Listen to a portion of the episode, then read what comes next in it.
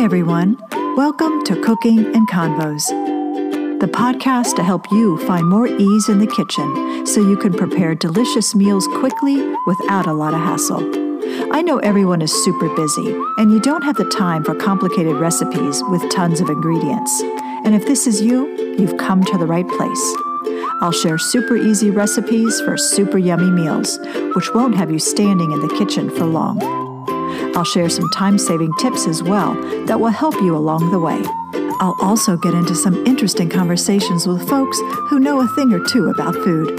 It's going to be fun. So step into my kitchen to cook and connect on Cooking and Convos.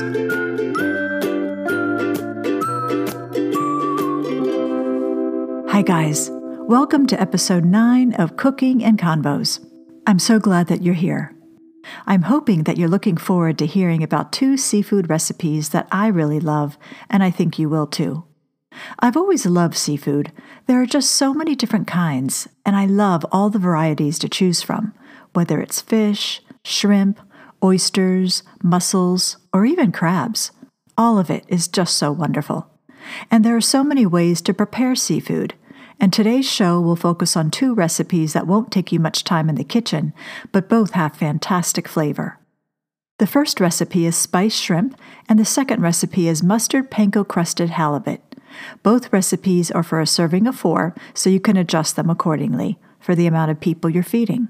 Both recipes will be in the show notes. My favorite go to when I want to have a quick and easy dinner is spiced shrimp.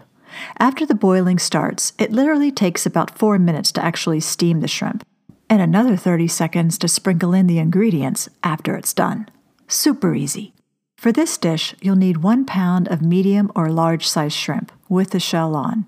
I personally like the larger sized shrimp because it's easier to peel, and since they are larger, you need less of it to fill up. I also buy deveined shrimp whenever it's possible. This just saves a ton of time from having to devein it before you cook it.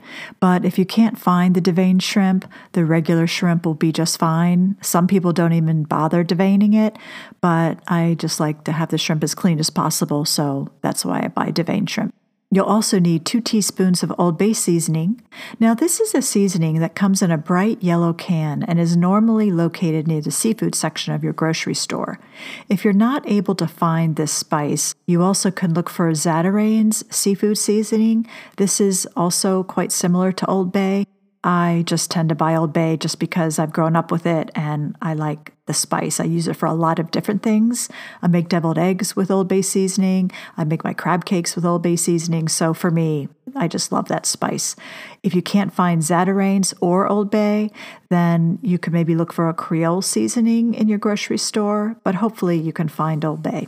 You'll also need one eighth of a teaspoon of cinnamon, a half a teaspoon of whole cloves, one tablespoon of butter, and three tablespoons of fresh chopped flat leaf parsley. Then, lastly, you'll need the cocktail sauce of your choice.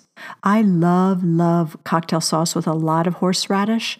It just makes the shrimp really zing and it makes it really have a nice bite. But some people don't like all the horseradish and they like it when it's a little bit more ketchupy, if that makes sense. So it's really all up to you on which type you like. Some people even like melted butter with their spiced shrimp. So as you can see, it's whatever dipping sauce you like.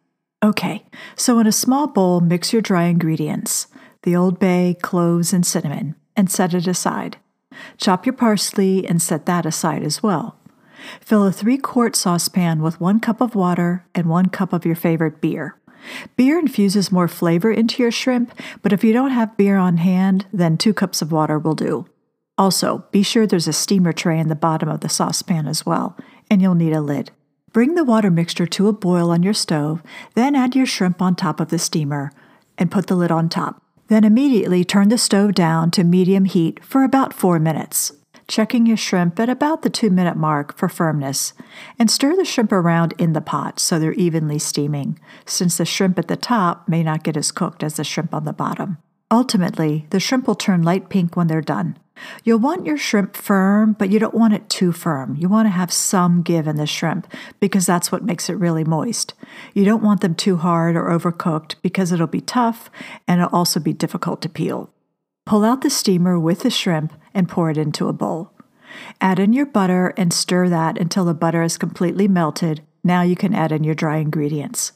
You'll want to put your shrimp on a serving dish or in a serving bowl and sprinkle the parsley on top. You can also serve lemon wedges on the side with your cocktail sauce in a smaller bowl for dipping. This is a great dish to serve with corn on the cob and fresh tomatoes. Or you could even serve it with the cilantro corn salad recipe I shared in my recent episode, which was episode 7. You could also serve the tomato caprese I mentioned in that episode as well. But if you don't feel like going that route or going through all that hassle, corn on the cob and tomatoes with kosher salt and fresh ground pepper will do just fine. I just love that combination. It's one big plate of freshness and the perfect summer meal.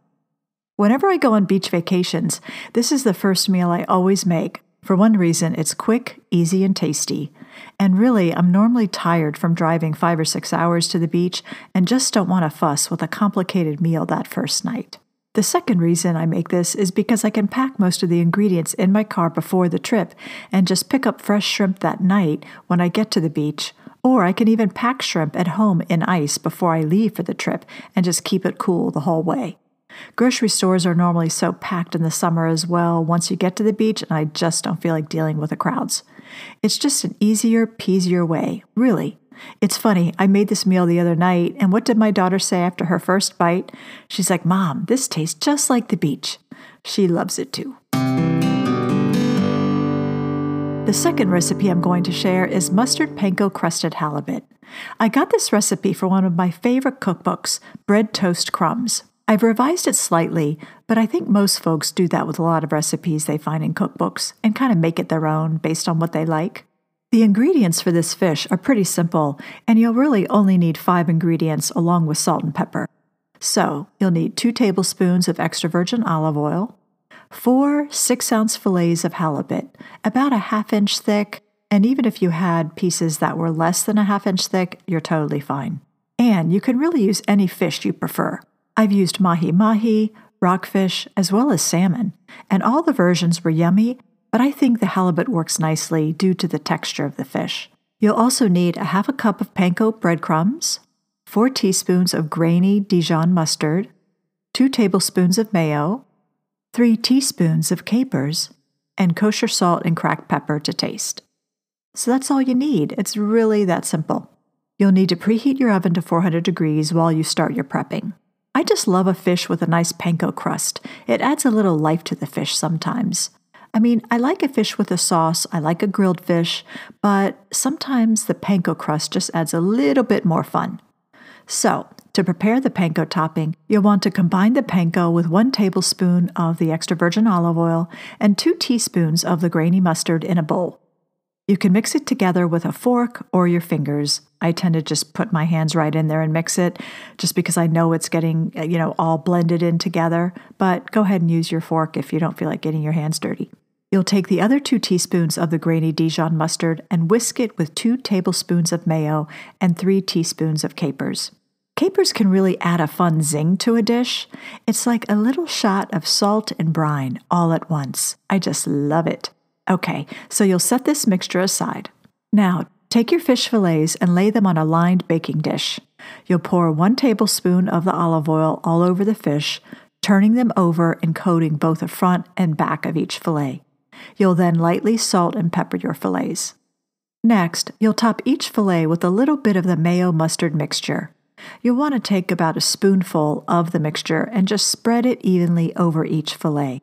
Then you'll top the fillet with a spoonful of the panko mixture, patting it down slightly so the panko covers the mayo mustard mixture tightly. Now, put the fillets in the oven for 20 minutes. I would check in on the fillets at about the 19 minute mark, and they should be nice and browned at the top. If you want a little more browning, which sometimes I do, you can broil the fillets for about another two more minutes before pulling out of the oven. I sometimes do this if I want the fish really nice and browned, but really baking it for 20 minutes should do the trick. Now you're done with the fish. Yeah, there's a little bit of prep to this meal, but I think it's a super tasty way to serve fish, and it really tastes restaurant worthy in my opinion. I know whenever I make this, people just love it.